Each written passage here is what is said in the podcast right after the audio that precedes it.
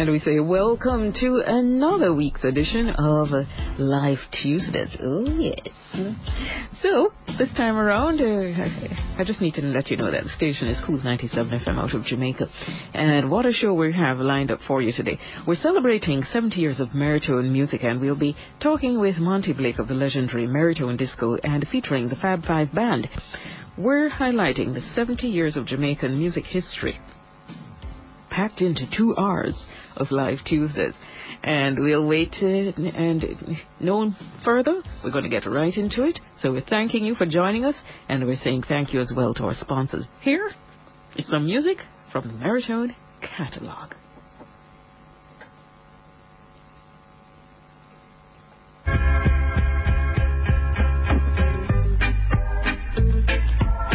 Twinkle, twinkle little star. I keep wondering Your light means so much to me. I hope someday it will set us free.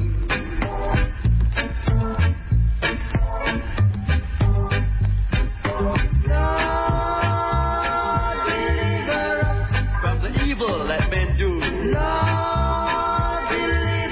From our lack of communication too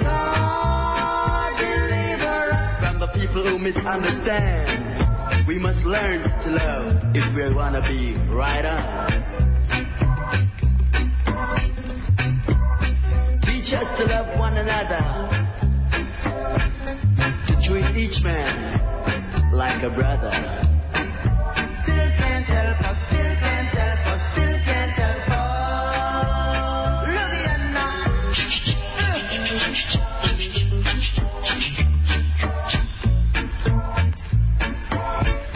Rhythm was made for you.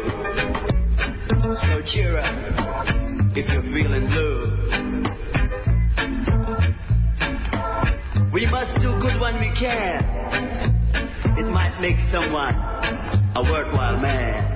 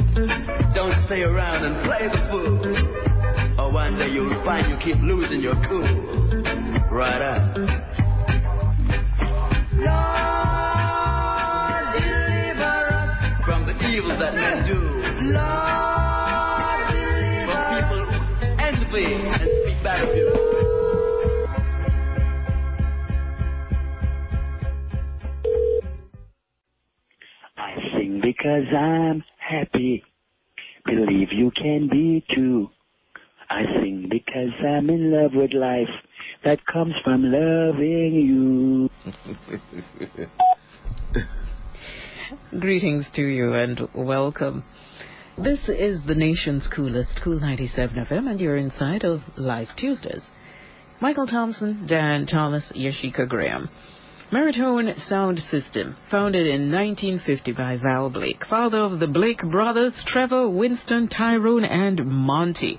Notice, they only have to go by their Christian names, their first names. That's it. They are in that special league where you only mention the first name and everyone knows who you're talking about. They've provided a major launching pad for Jamaica's most successful dancehall DJs, also supporting artists by introducing their latest releases. They've done much for music in general. Merritone would go on to host events across the length and breadth of this beautiful island and later take merry music to major cities overseas. If you've been a part of those uh, tours to far-flung places eh, and also neighboring islands, you would have seen the mastery of the Merritone crew. While their talent series at VIP Club in Kingston provided a space for the development of artists who would become major players in Jamaican music. We're going to allow our special guest, Monty, to tell us uh, about those major players that uh, he's rubbed shoulders with from the very get go. And now we look to them on a pedestal in terms of what they have managed to accomplish, but they owe in great part their success to the beginnings that Merritone music gave them. Hi, Monty. How are you? Uh, morning, Diane. Hi. I'm fine. Morning, Mikey. Jessica. Greetings, you you should say to Blake. Oh, he said morning, Jessica. It's just our airport. Good stuff. So, tell us about these early players. uh, Well, certainly the artists who, because of Merritone music, they got their break, and whose names resound even today.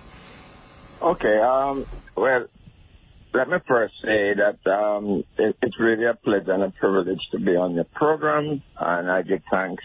And um, I really, uh, you know, admire the work that Cool is doing, especially on Live Tuesdays for artists and everything. Having said that, I will just go on to say that in the older days, um, radio never played a lot of Jamaican music, and there were only two radio stations, and RJR was the main culprit. They, they were apartheid to Jamaican musicians, so the only conduit that they had was the sound system and the jukebox.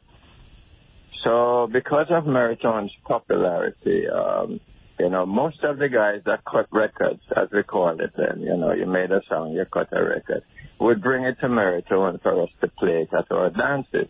And this would, you know, this would really help them, you know, in putting their songs across to the, the general public and, and stuff like that. So, um, you know, that is where it was until, you know, even got further yet with, um, Merritone being asked to be a part of, um, uh, I think it was New Dimensions or Sound Dimensions studio that You- asked, approached Winston um, to do something to help to bring new artists to the recording industry at that time. They figured they needed to get some fresh talent.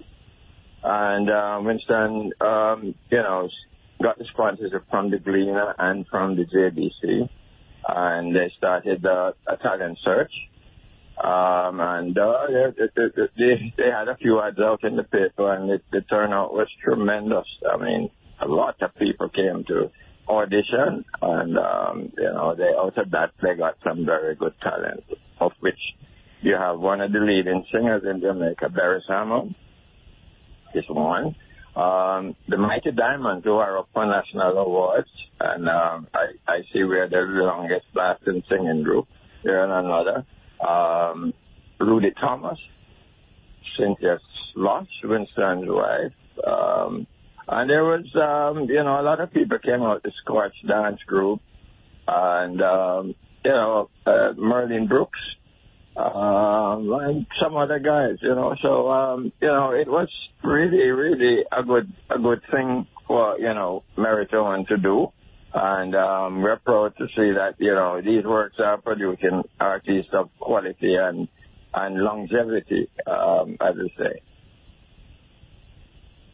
Now, as a record producer, because uh, you were sound system operators, Yes. record producers, some of Yes. They talk about getting your hands in all the all the pots, Matt. so, as yeah. a record producer now, some of Merritone's finest releases, and Cynthia Schloss's "Love Me Yeah. Forever," "Surround Yeah. Me with Love," Hopeton Yeah. Lewis's "Grooving Out on Life." Yes. they these songs played in the legendary Turntable Club. That was before my time, you hear? But I have heard about And some of Turntable Club. Before Turntable too. But I have heard of Turntable Club, the famous Turntable Club. For those of us who didn't get a chance to see that venue, that famous venue, paint a picture for me. What did this Oh, this, uh, the like? Turntable Club came about, you know, when uh, vendors were getting scarce. You know, most you know most nightclubs have a lifespan, and um, usually like the Sombrero Club, I don't know what happened. It got into demise. The uh, VIP Club became a bank, and um, you know, like we used to be at um, Bread Gathering, and that became a home for the aged. So we we decided that we need to find a home and Winston found one on Red Hills Road, um, and it's called the Turntable Club. Um, a lot of people didn't see it as, you know, as, as it was t- going to turn out as it was because the parking didn't look good. You know, you know, most nightclubs are in a, like a shopping mall where you have adequate parking. But, you know, that little space there didn't have a lot of parking. But, you know, it defied the odds hmm and it was opened in 72 by uh, Mr. Dudley Thompson, and it never looked back. It, it lasted 29 years, where between violence and, you know, maybe the aging, you know, you know, with, with it, uh, you know, its demise. But during that period, it saw many, many great things. The name turntable actually means that records were going to be played by vinyl, but uh, that was the format in the day. And um, most nightclubs, I don't know if people know, never had, you know, recording music. It was always live music. Until, you know, later in the day, they would have a sound system filling the little blanks when the band took a break. But other than that, when the band took a break, there was just silence until they came back. So we started the Turntable Club uh, for vinyl, and um, it really took off. Um, one of the great things about Turntable Club is that the luminaries that visited, and it was a melting pot because it, you know, from the average person in the street, you know, your Igla, your, you know, your plumber, you think could rub shoulders with the cream of the crop of society. Was a place like, for example, Bob Marley, um, late Prime Minister Manley, um, Mrs. Portia Simpson Miller, uh, before she was Miller, and just uh, you could just about any who was who would would would would come to turntable and it, you know it, some of the reputed gangsters would be in there you know and uh, they would just mix it was a melting pot and nobody felt anyway like there was any class or race problem at the, at the club because the music was really the glue that pulled it all together. Wow. You, no, here comes the question that more than likely running through the minds of many people right now. When is the book coming out? Oh, well, the book is being written as we speak at the moment. It's it's being written by um, Arnold Scree Bertram, and um, it's uh, Clyde McKenzie, and on the committee is uh, Vonnie Brown. Uh, me get rid of that one. On the committee is Vonnie Brown and um, Norma Brown uh, my daughter Monique and myself, and we uh, we have gotten about 30 pages so far, and we're reviewing it. Um, we're going to have a meeting with Mr. Bertram because we want this book to be uh, has a voice that everybody can understand. You know, it it is a piece that should be well, you know, the whole Merritone story should be several books, but we don't want it to be that. You know, we want it to be entertaining, full of visuals and something that you take up all the time to really go through and get anecdotes and you laugh and stuff like that. I think it should be something not just historical, because one of the greatest assets of Merritone is breaking down sound barriers, social barriers rather. So you have to understand the sound system in that day was a no-no for middle class people, and that was what they branded us as middle class. It, uh, just like our Rastafari was frowned upon, and even the great Marcus Garvey with birthday today, middle class people had virtually nothing to do, not much, not many of them. And these things are turning out to be some of the things that define Jamaica. The sound system, you know, our music and our culture. All right. No. So this book is being written. We have promised a delivery by December, so we hopefully that you know they get done. so all right, we're going to be generous because of what's happening now and everything is topsy turvy. We're gonna give you till March next year. All right. So we'll give you three, Yeah, give you three extra yeah, months. so, yeah. that, sounds, that sounds good. You know, Jamaica soon come. Yes, it's, yeah, it's, it's a Jamaican production. Yeah, so yeah, yeah. March, March, March is very good, babe. I don't know how you got there, but that's what I thought about only yesterday. yes. Only yesterday. In my mind, you know, why I got it, I was figuring the launch would be somewhere around there. But truth, truth, truth be told, I think, and coincidentally, I don't think Dan even remember. March is your birthday, isn't it? Is it? yeah, but, Yes. you know, Yes, yeah, I think it's but Ma- it wasn't for that Mother reason Ma- why. It- it- it's- I, wasn't I realized. No, I realized it wasn't for that, but it's just coincidental. And it just it's simply Yeah, was yeah, falling in well, place. You know, I Today- was saying, you know, anything Jamaican tell you, you had some time to it and you'll be all right. You know, my daughter is here and she's having a time to adjusting to Jamaicanism. Yes, that is just how it is. That's how it is. and it's a Jamaican production, so it's gonna go that way. Now, Yeah, that- as they say in Jamaica, so it's said. and uh, there's no changing that either.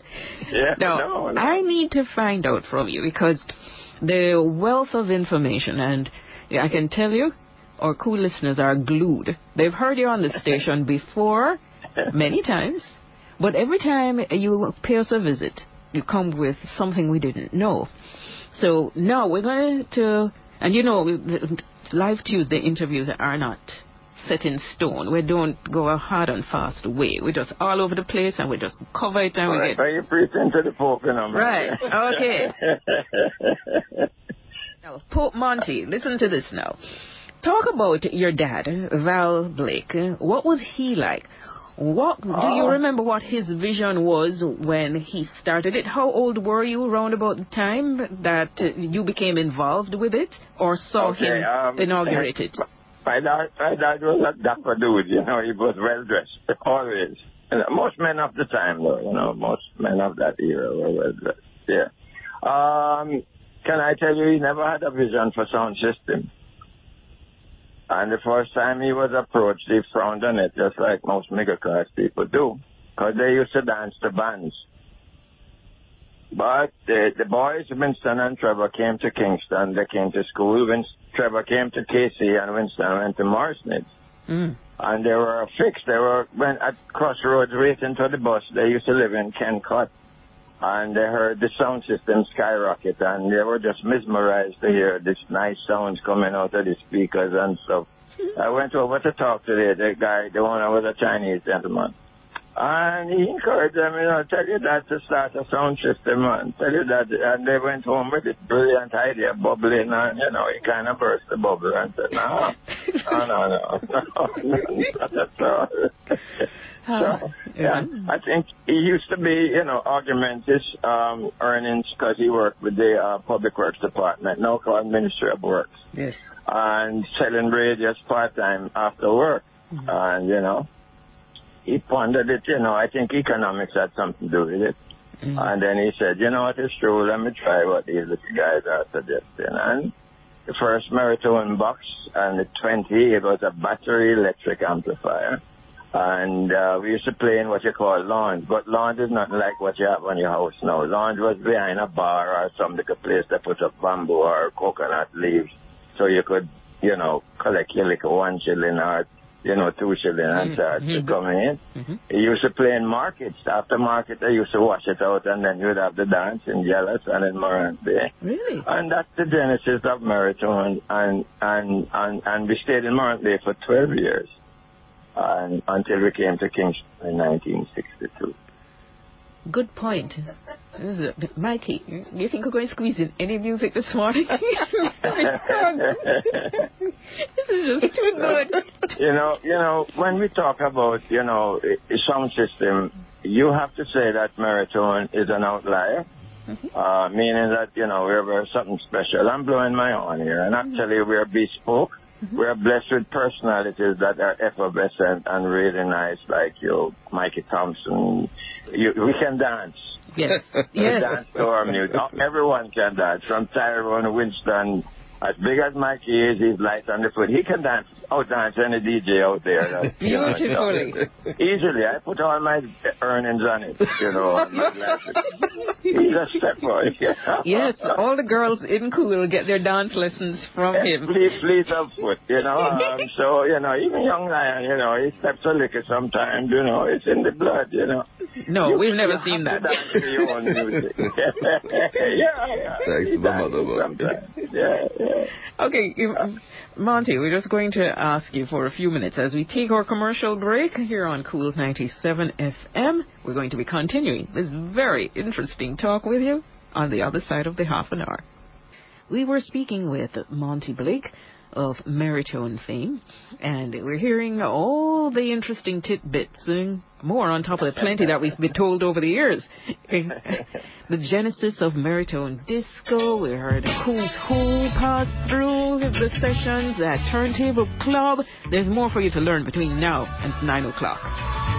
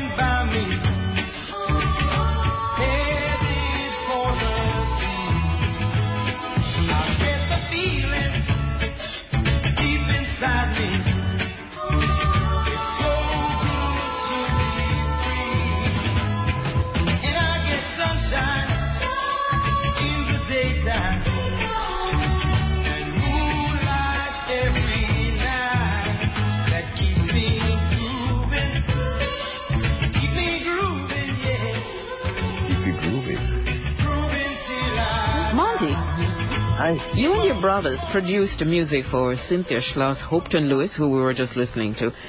How is it that Merritone Music uh, got into production? Well, it's uh, it's uh, first of all, let me just say I'm I'm really thrilled to hear all the ad job in your program. when I hear it, I said, yeah, you know, this program deserves such support, you know, yeah. And secondly, I I just wanted to mention when we come to dances that Glenn Campbell, Yes. he, he, he's good too. Yes, my And what- partner crime. most people didn't know Glenn used to manage turntable at one time. Really? You know, yes, yes. yes. Okay. Merritone Yes, royalty, man. uh, Merritone so we, are- royalty. we are blessed Campbell. with great people, you know, our, as you call it, our crew, you know, our cadre. Yeah, yeah. Wow. So um, record producing became a natural thing for Winston. Uh, Mikey's brother Dennis Thompson's an engineer, and he's a very quiet behind the scene person. He's not really upfront, but he has a lot to do with Merritone also. And he did that Hopeton Lewis thing. Even even songs that he didn't produce or his name is on it, he either lend his expertise or advice. Hmm. And um, Merritone was so prolific in the old days, you know, that the Merritone label that was uh, put out by Federal, um, you know, some of those weren't produced by Merritone, but because of the fact that Merritone was so popular, they used the label. And of course, because we're not good businessmen, we, we didn't really make any money. Hmm. That, that record label is now sold to the Japanese Wow. and they and they call me all the time because they want to know more. They want pictures of my dad, my mother, where we went to school. You know, these people like history. hmm So that is the Merritone label. It's the Khouri brothers were the one. That, Wow. Okay, so now we're going to get to someone who I truly admire and I look forward to the day when I walk in or I'm in studio and I just see this person appear. The sound system created space for artists to showcase their talent on spot and also to debut new recorded music to audiences. Lee Scratch Perry. is known to have debuted Bob Marley's records at Merritone's Turntable Club, for example. yeah, that guy is a genius, eh? Oh, yes. Um, uh, he, he and Winston were very, very close. Mm. And, you know, sometime when Winston was on tour and he had a new record, he would come to the turntable club when I was filling in on, on a Saturday night. And he would sit there with a record in his hand. And he would listen. And then as soon as a record played that he feels that the record that he has just gotten hot off the press, usually the first copy comes to Merritone he would come to me and said, Mr. Mr. Monty, play this now. And I said, Lee, you know, we don't do that. We like to vet the record because we believe that music has to have a flow. And he said, no, man, play it now. Let me tell you that. And boy, when I put it on the Bob Marley record, I would play it four times a night. this guy knows the stuff. He knows it. He knows Wow. it. Genius. Yeah, mm, true genius. And uh, everybody used to bring records to Merritone, you know, like 90, um, you know, all of them. Because when Merritone play your record, you know, hmm good. Another another audience gets exposure to it. A thing, Yes, of, a, of thing course. of, a thing of quality has no fear of time. Uh, Now, so that's it. And um, that's how we got into the association with the great Fab Five, you know. Yeah. Fab Five, they too have an illustrious career, and uh, the fact that they your paths have crossed is of interest to us as well, because now inside of today's edition of Live Tuesdays, we have brought as well Fab Five, and they'll be speaking with with us. I figured it would be Grub Cooper who will be speaking with both, us. both Frankie and Frankie and Grub Yes, will be yes. speaking with us uh, a The little later. dynamic duo. Right. so we're going to reserve some of the some of that historical Yes. part where your, your Fab Five crossed paths with Merritone Well, until yeah. a little later. Yeah, actually. Okay. Okay, tell you what we're going to do. We're going to play something from Cynthia uh, and have them and, and to enjoy all three in the meantime. Thank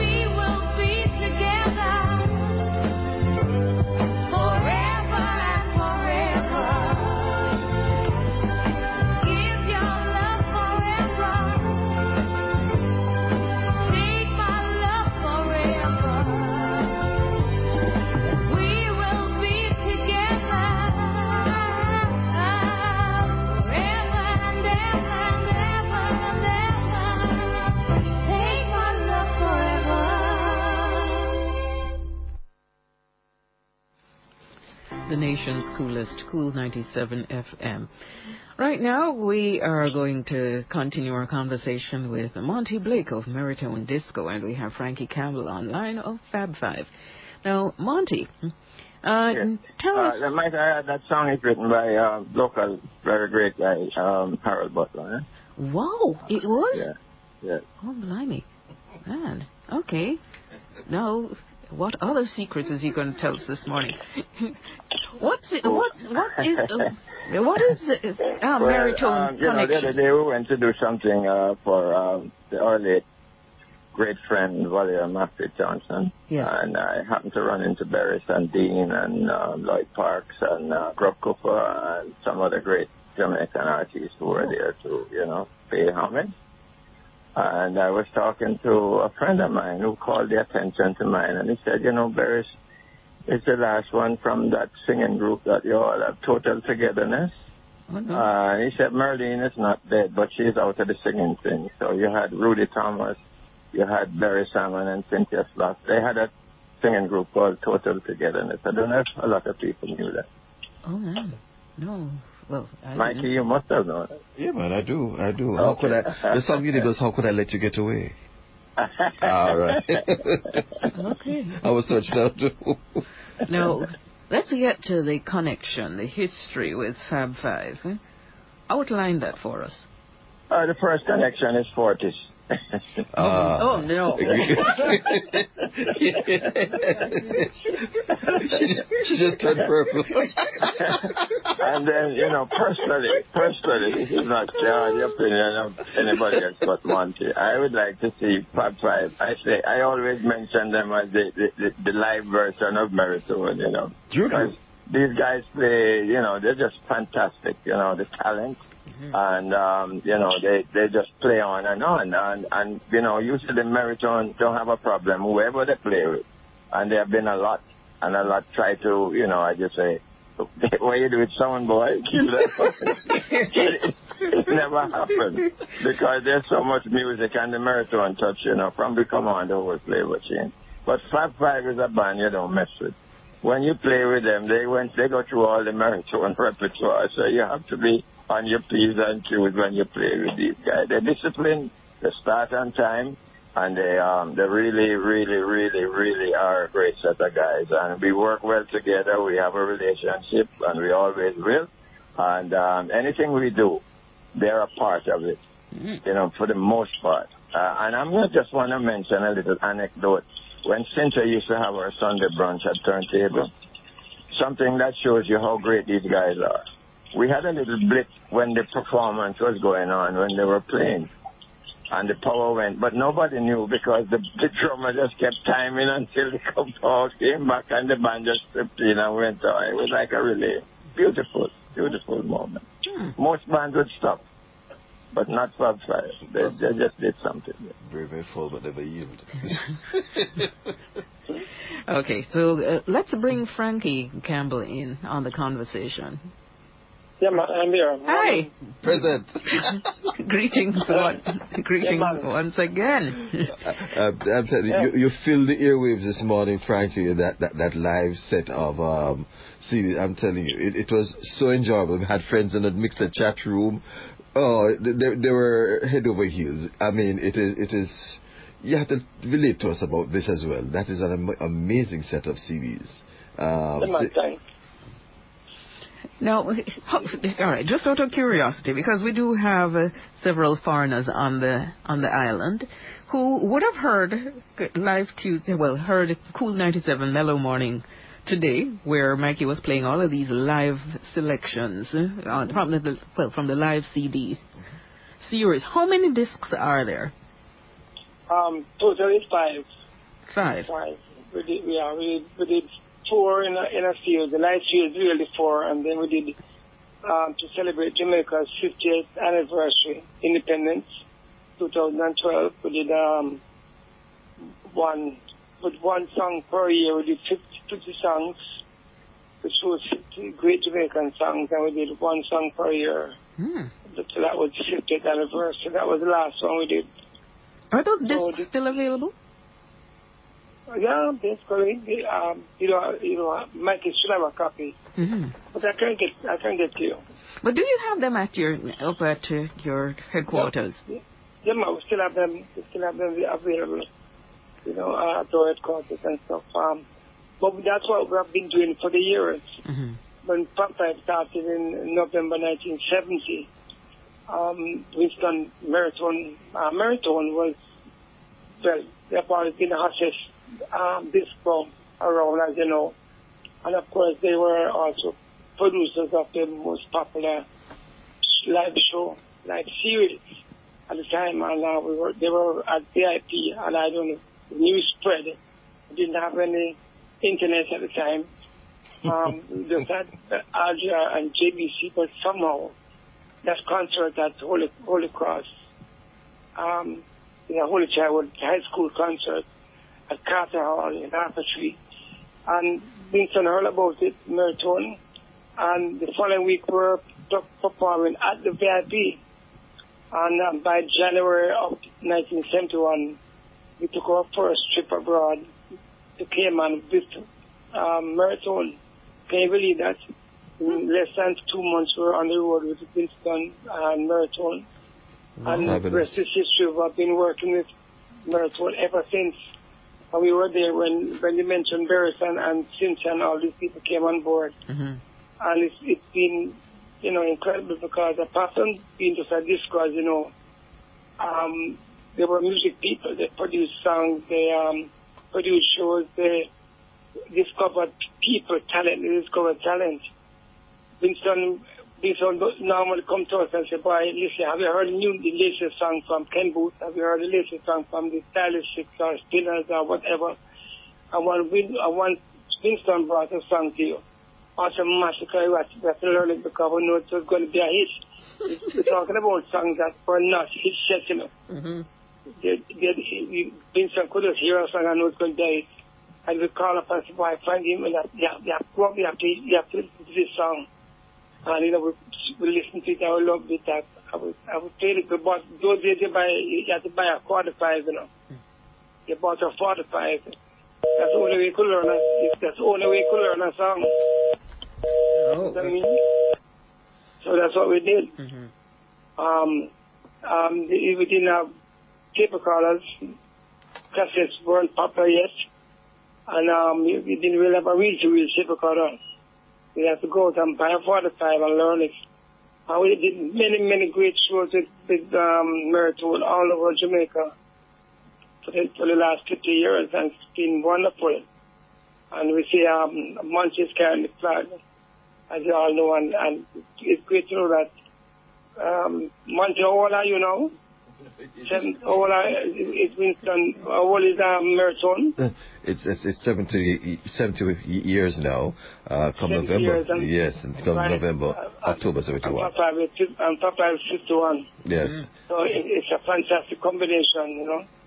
Um, but what what what Merritone as a dis as a disco have done for Jamaican music, a lot of the younger people never understand and and and really appreciate that. That's why the book once the book comes out, then a lot of people know exactly what they did because Merritone was the first disco that was just more than a disco.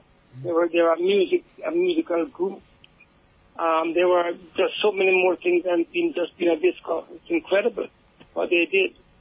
Um, so many firsts what that Bunty have, have been telling you about, and, and, and I'm sure a lot of people are, once the book comes out, you know, but it has really changed the whole musical landscape, and of course it traveled all over the world promoting Jamaican music. You know, um, music generally, but of course promoting Jamaican music and um, we're, they've been happy to know that we're, we were part of that whole team for 50, 51 years Uh, from the very beginning. The Mike, Frankie. Mikey, Mikey, you were at Case at that time, right? Yes. yes. I, I hear Monty coming in. Yes, Frankie, um, you know, I think you should really make mention of the, one one of your greatest recordings in my my estimation. It's um, it's asking for love, and I remember when you gave it to us on that Melrose label. That was a little over thirty years ago. don't know well, 30, maybe like 40 something. Yeah, 40 years ago, yeah. 40 years ago, and, and we still play it every night. Oh, yes. Yeah, well, yeah, thanks to, thanks to, um, Merritone and Things of quality, I have no fear of that. Indeed. Good music. mm-hmm. yeah, man, you know, um, but they set our standards very high. Um, you know, Merritone, Merritone set, set a very high standard of, of what they play. And um, that's that's that's model that we, we you know we came off from. Um, I have to give credit to Byron Lee also. Um, Byron Lee has a big band up today when Papa just started. And of course, when we were in Casey and our, our school, Byron Lee would have been a band. Um, so between Byron Lee and Merritone, they set them, they set the standard. Yeah, yeah, yeah. We used to play with him a lot too in the breaks. Yes. Well, he was oh, a yeah. jealous man. well, he had to be. You know, um, but then um, afterwards, when Papa came on the scene, bands used to stop after each song, and they would they would they would make us they would talk. You know, they would say, no, that was that was a song by such and such, and now we're going to play such and such, and they would say there, and um, and then we discovered that listen, they have to be competing by that time in the early 70s this was really I started to take over the, yeah. the dance yeah. scene. And I was there, no way. No, because back in the 50s and, and 60s, it was really a, scene of live bands, live music, uh, and playing on dances and stuff, apart from concerts and shows. But by the 70s, disco, start, disco started to take over. I would say, no way, disco totally taken over. So we were the first band to please continue as you hear on the recording. We didn't take yeah. a break, of course, uh, with the incredible group of, uh, and the team. Yes. The, the, the, the memory, the go, go, go back instant recall for hundreds, thousands of songs, which I mean, not many people in the world can claim that to, be, to be able to, in the middle of a set, we, we have not played that song for 10 years, and somebody in the audience requested this song. Not by a song, somebody's song. Whether it be a John Old song or a Barry song or somebody. And I would go to go up, by his playing and whisper in his ear and say, you know, you know such and such. And him shake his head and say, yes. And then I would go, go to Sydney and get the keys. right, and I'll pass word around and we start go with the rolling and start to play a song. Some of them, other matter fact, they have never sung on the bandstand. Sorry. And, we do have, we do. We do have to take a break right now, Frankie. We're actually into the flight time. So now we're going to go back to our interview on Cool 97.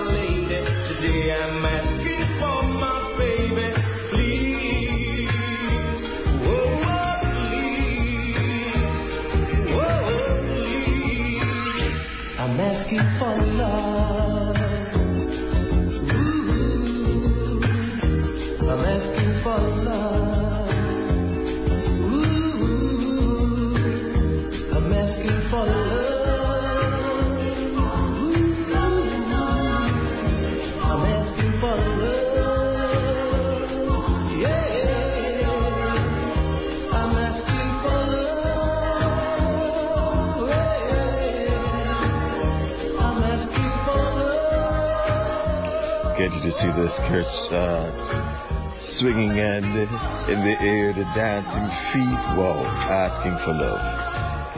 Thing of quality has no fear of time. This is really one of the great ones. Don't you agree, Dad? Oh, yeah, I have this in my collection. now, I'm going to ask, uh, let's see, let me go firstly to Monty. Monty, this that's song, as you indicated, it's literally a song that's played every day. Some station somewhere in Jamaica plays it every day. And no doubt you probably play it every day at home. But okay. the significance of this song back in the day how ma- how major a player was it, or an influencer was it to music? It's a good question. You know, I'm laughing because of the answer I'm going to give you. In the old days, if you couldn't dance, you really couldn't get a girl. Let's put it that way. It's that oh. simple. Oh, okay. Mm-hmm. So everybody to, learned. Had be, you had to be able to dance. Mm-hmm. And like for us boys, you know, like we used to be at home, you know, we had one little cousin, poor little thing. Everybody was practicing to spin and to step and all of that with her, you know. So when you go out now, you're well dressed. Probably have on your. Yeah, we're hearing you. Oh, it looks like we've lost Monty. Hmm. Not good. We're hearing all, all about the, the dance. I'm done. Oh, yeah, there you are. Mm-hmm. Okay, so until we get Monty back on the line. Yes, yeah, Frankie, tell us uh, about the significance of this song. Mm-hmm. Um, for the younger ones, listen, for the younger ones listening, when Monty, when Monty said to dance, we mean dancing with a girl, you know. Hmm? I mean, young people don't dance with, don't dance with, with, with boys don't dance with girls anymore. But when Monty said learn learn to dance, it means dancing with a partner, mm-hmm. right? Stepping, we call it stepping, right? And and of course, if we go to Merritone today, anywhere he's playing, you see, you see people stepping. Yes. Um, mm-hmm. um, and of course, that's what he means when he said practice. You know, means them, you see one corner dance, uh, the dancer and the, the girls are the other corner like, no. so, um, when, when Pop did ask him follow it, it's called a stepper. Mm-hmm. You know, um, and so you find that people love to dance it on the dance floor, songs like that. You yeah. know, and, um, want to thank influence, like I said before, people like Merritone. So when we recorded that in all the way back in 1978, so the song is now, what, 43 years old. Imagine that. Um, but, but good thing about good music though is, um, and Mike will tell you, is that all of Bob Marley songs sounds fresh today. Mm-hmm. And I don't know if Bob Marley recorded anything over the last 10 years or so. I can't remember if he has been in the studio. you know, so always, always that his music is, is so fresh because he spent the time yeah. when he was recording back in the days in the 70s to really make sure that his recordings were, were of the absolute best quality. So they have stood the test of time and they sound so fresh today, you know, and it's the same thing we tried, Fab Five has tried to do over the years. You know, um, there's a lot of disposable music around now. And, um, you hear the song a, year afterwards and I said, Pete, I want that song, but when it disappeared. And it's great to know that Fab Five, um, we've had songs that have lasted 40, 50 years. You know, um, from starting with, um, to make with people like when we went to the studio with Johnny Nash and stuff, you know, and, and, and those songs that were made firm favorites and the quality of the songs up there because guess what? We played music. We, we didn't just make a beat. Um, you know, at least asking for it, an arrangement. Talking about live strings, people are playing live. Everything there is live, you know. We play live strings, we play everybody's live. You know, Peter Scarlett is singing, everything is you know, really fantastic. Song written by Ricky Watters, by the way, one of our guitarists back in the day. Wow. So, you know, once you set a certain standard, um, like Cool, what Cool has done, you know, set a standard um, that can be denied. Mm-hmm. When you turn on Cool, you're going to be hearing a certain standard of music. Different genres here during the course of the day, and I'm not saying that everybody's going to like all the genres every day, mm-hmm. but guess what? 90% of the time you're going to be hearing something on Cool that you like. And that's the one, that's what, um, you know, our, standard that we set, right? Our mandate is that once you're playing on the dance floor, playing for a party, 90% of the people must enjoy the music 90% of the time. we mostly lose more than 10% of the, of, of the people. Tell and, us. and I think that's what, uh, that's the standard that they have to have taken from people like the Merritone group over the years. Frankie. Once you go to a Merritone, hmm? go ahead. Tell us about uh, Peter Scarlett and uh, the whole KC formation or certainly influence on the formation of Fab Five.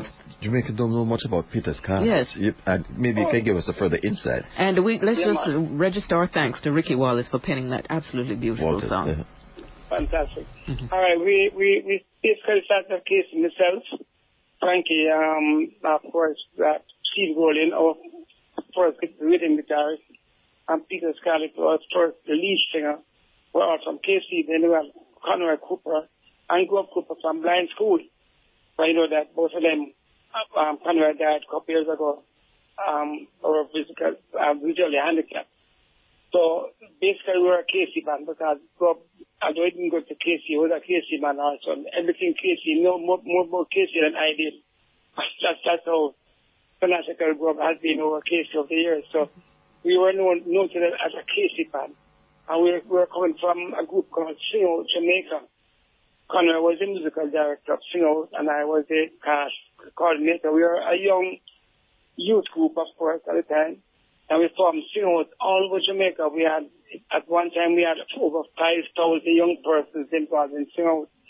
Um, it, it's a group that they put, put a positive message to pop music. We, recorded our original songs or we wrote original songs, inspired the young people of the day, you know, to do the right things. And that's what Sing Out is. So from Sing Out evolved Fab Five. And of course, we are all, you know, forces people, case, Casey people. So there's a, I don't know if it does it does look that Winston went to Casey.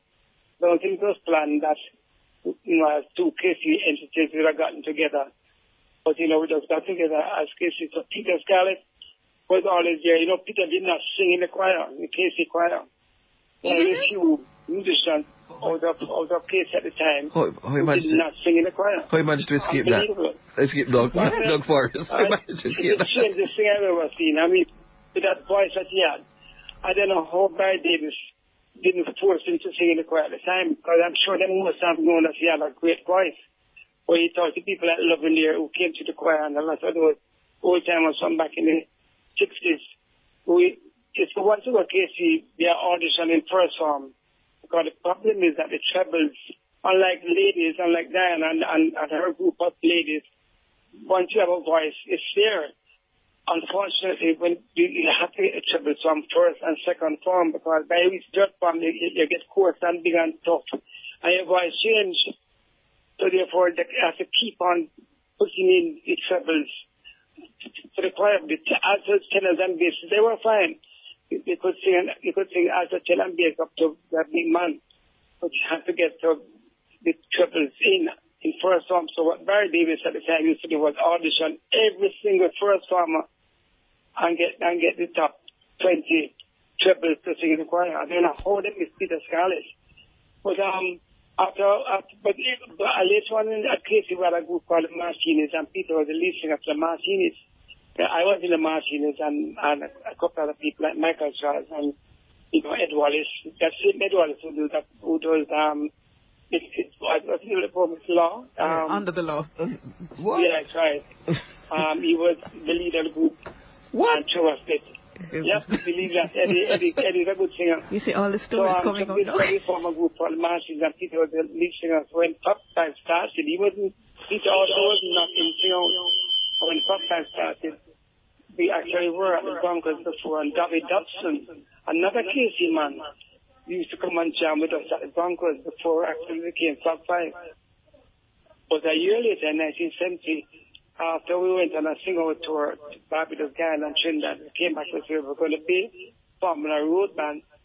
Um, they were asked Peter to be lead singer because we realized that Peter had a great voice. And then Peter became our first lead singer. And then, you know, working his, himself as the second lead singer. So Peter was there for the first decade in the 70s until he left. And, um, you know, we recorded three songs that day. A song called Black Man Be Proud, Asking for Love, and Disco Hot. Disco Hot actually became quite popular also.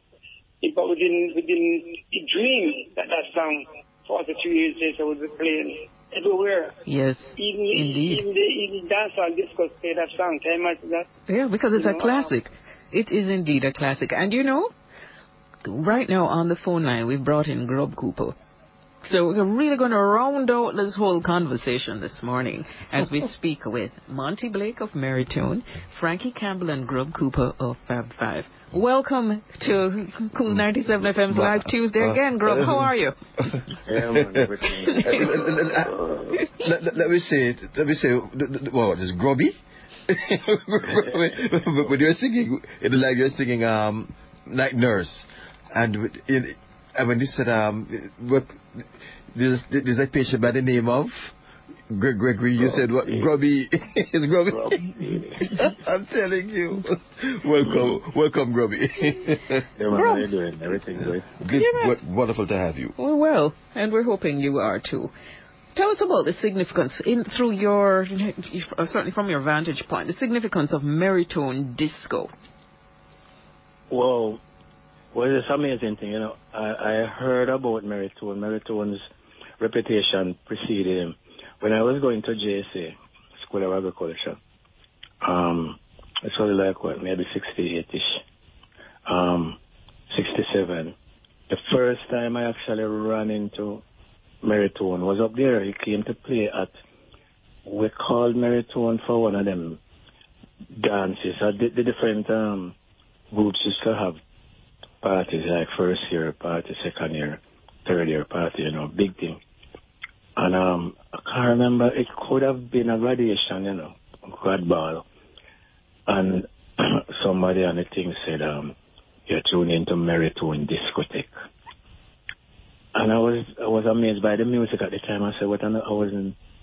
I said, what? How this man play? Everything so nice and all the hits and everything, and the sound.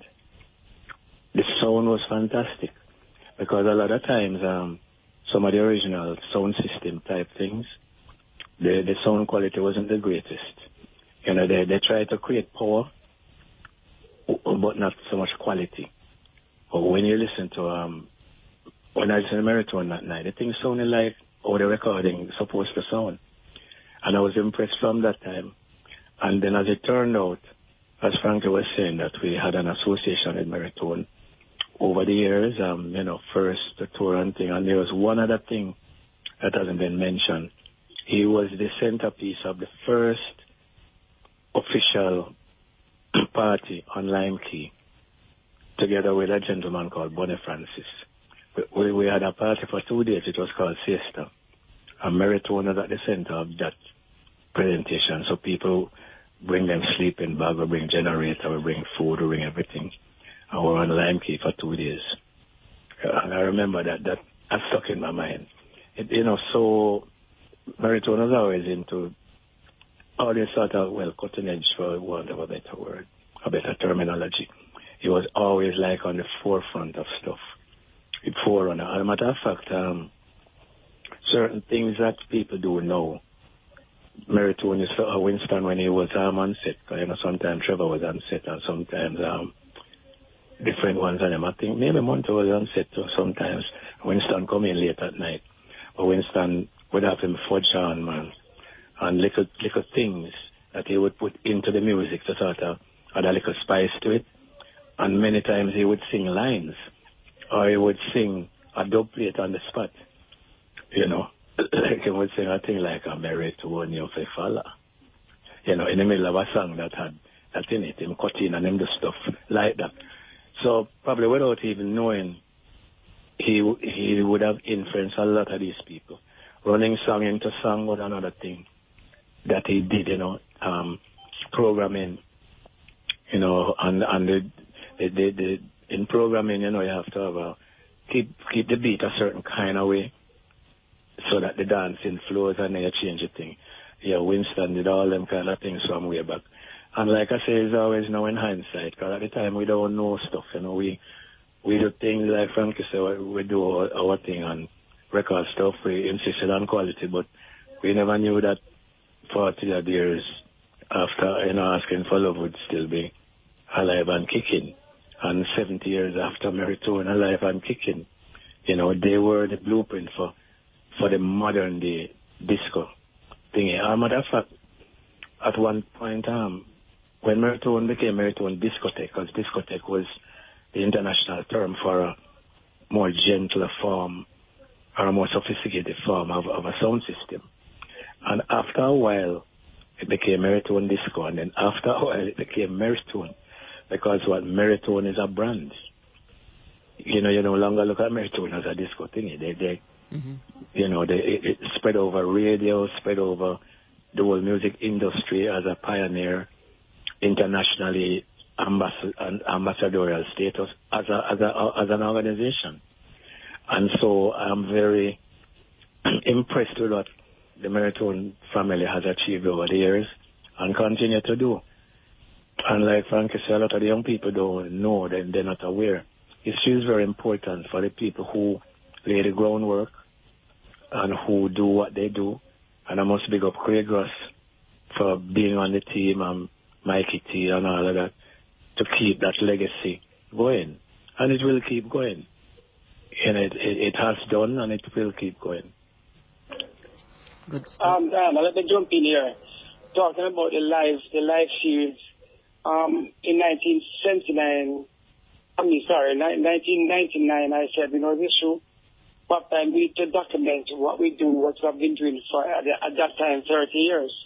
And that's how the live series came about. Because I said it would be unfair for the, our, our grandchildren and stuff to come up and not know what we did. But it's, at least no, 50 years at the time, was 30 years. So we said, okay, we're going to be choosing some of the top Jamaican songs along with top night songs and do the series. So um, we, we released it first at first one, which was a part one, and we called Carl Dawkins came to the office and were playing, the album. And Carl Dawkins said, hold on, drink and go. I want to get of the master to sing on the song. I want to get Dennis Stone and them man to sing on the album. Blow. So all of a sudden satisfaction started. And, and, and him said, Carl Dawkins said, wait, well, I'm missing on it. I don't remember singing on it. And then he said, Jesus have mercy. Got singing all of those voices.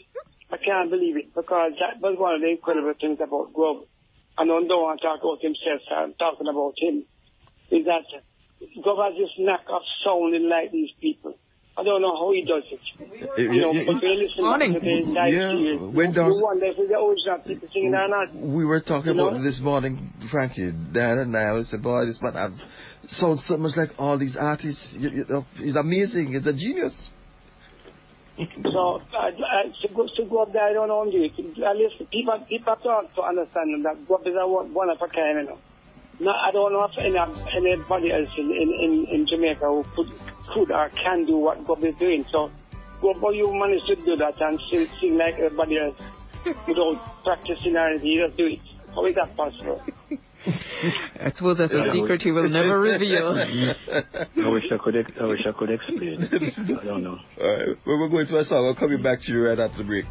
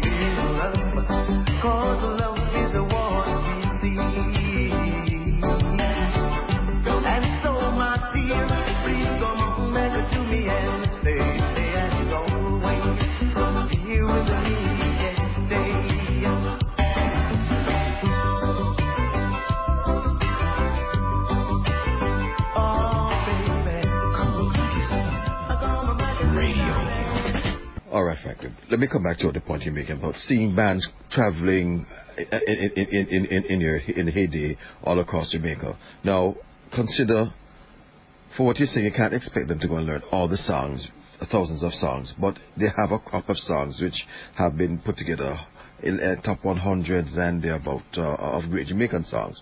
Now, Jamaica School of Music um, or Manley School of, for the Visual have, have been turning, turning out a number of great musicians, right, who, who want to hone their skills and, and, and to be heard. They, they, they need to have a situation where these bands, because the bands were at the time were for entertainment purposes mainly, uh, they were dancing, but they were entertainers.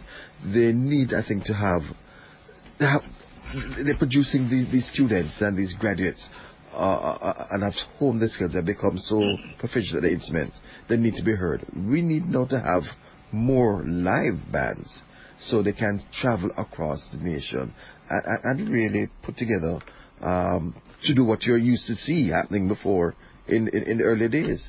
And and might I add that you being Fab Five could probably even take on a, a couple of um, maybe a drummer or bass player and really bring them to, to, to, to the class that you are.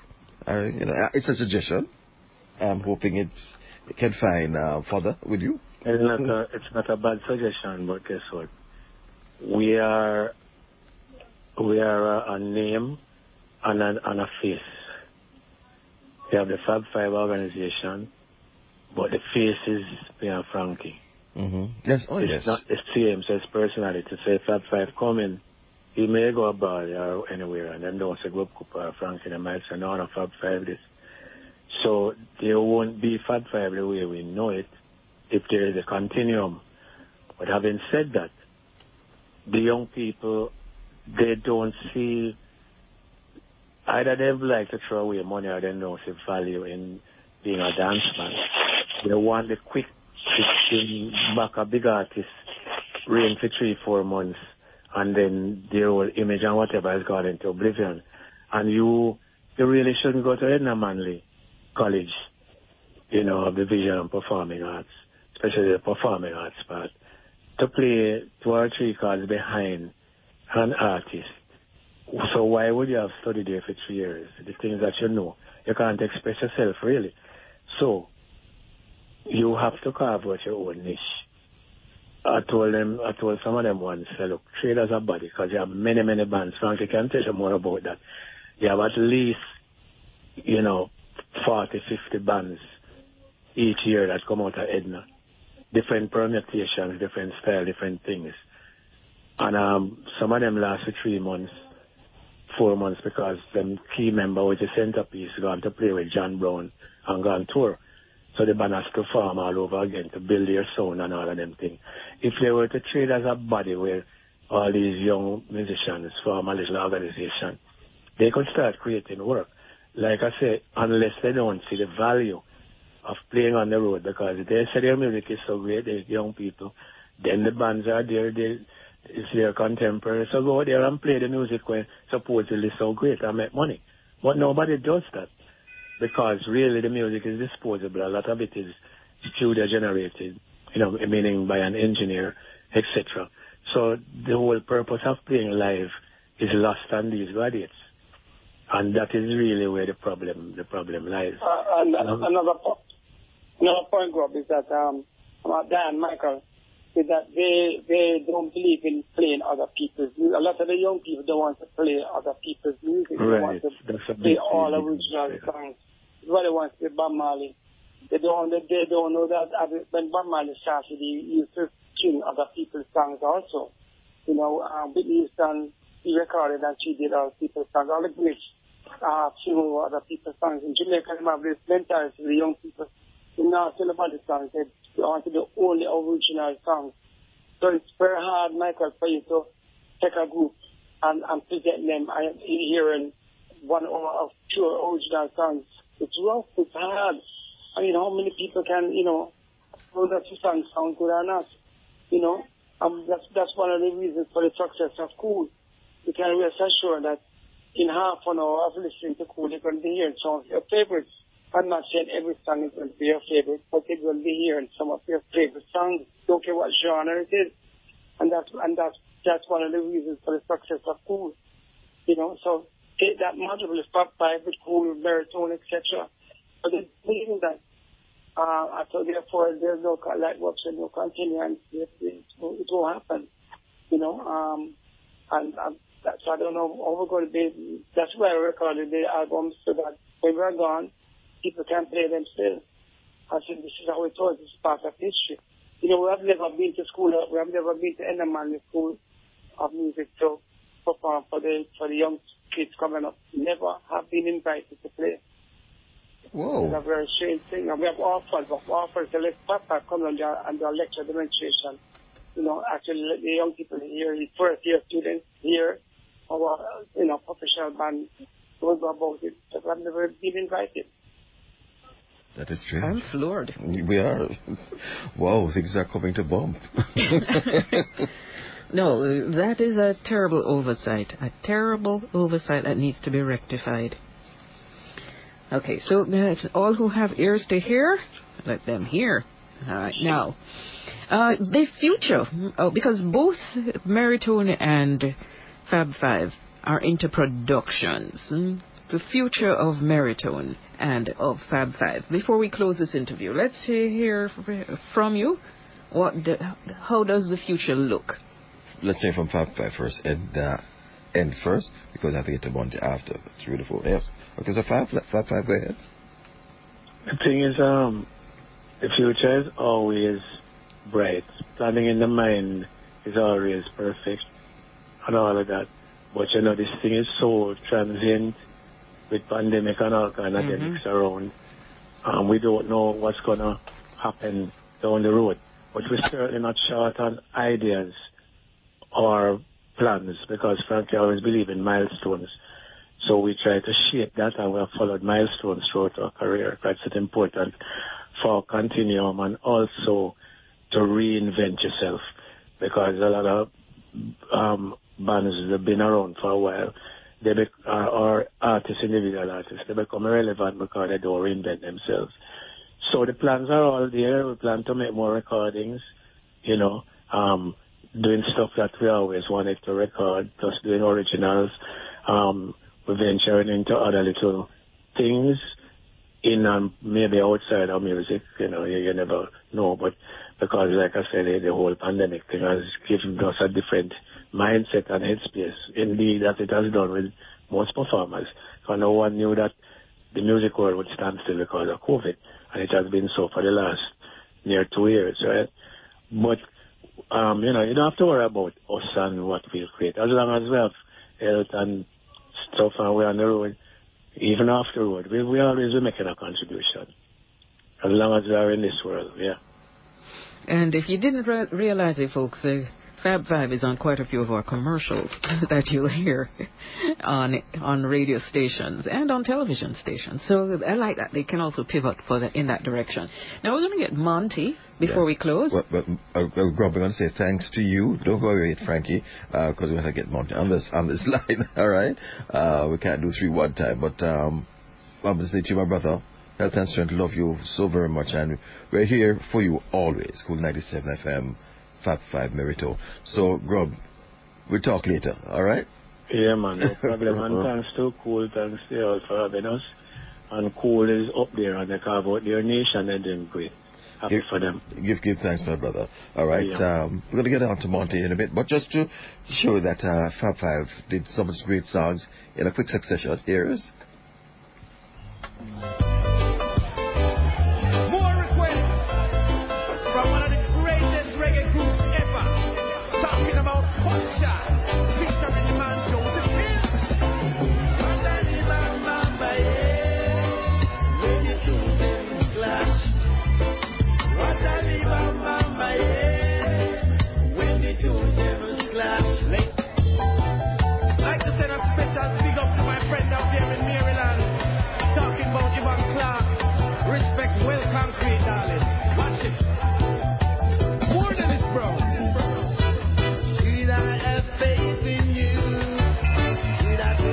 trust in you.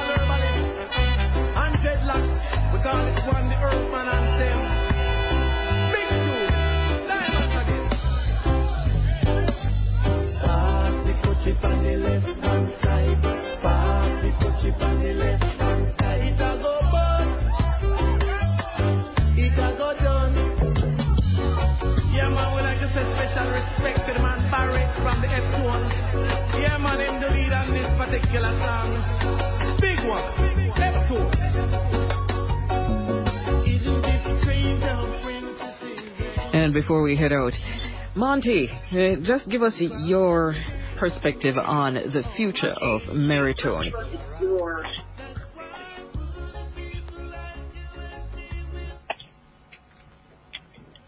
Okay, Monty? Yes. Oh, okay, just checking that we haven't lost you again. What's your perspective on the future of Merritone? Hello? Uh, your your pros- we're asking about your perspective. Are you hearing me now? Yes. I am. Okay, what's Yes. your perspective on the future of Merritone? Hello? Something going wrong with the line. I don't know what happened. Hmm?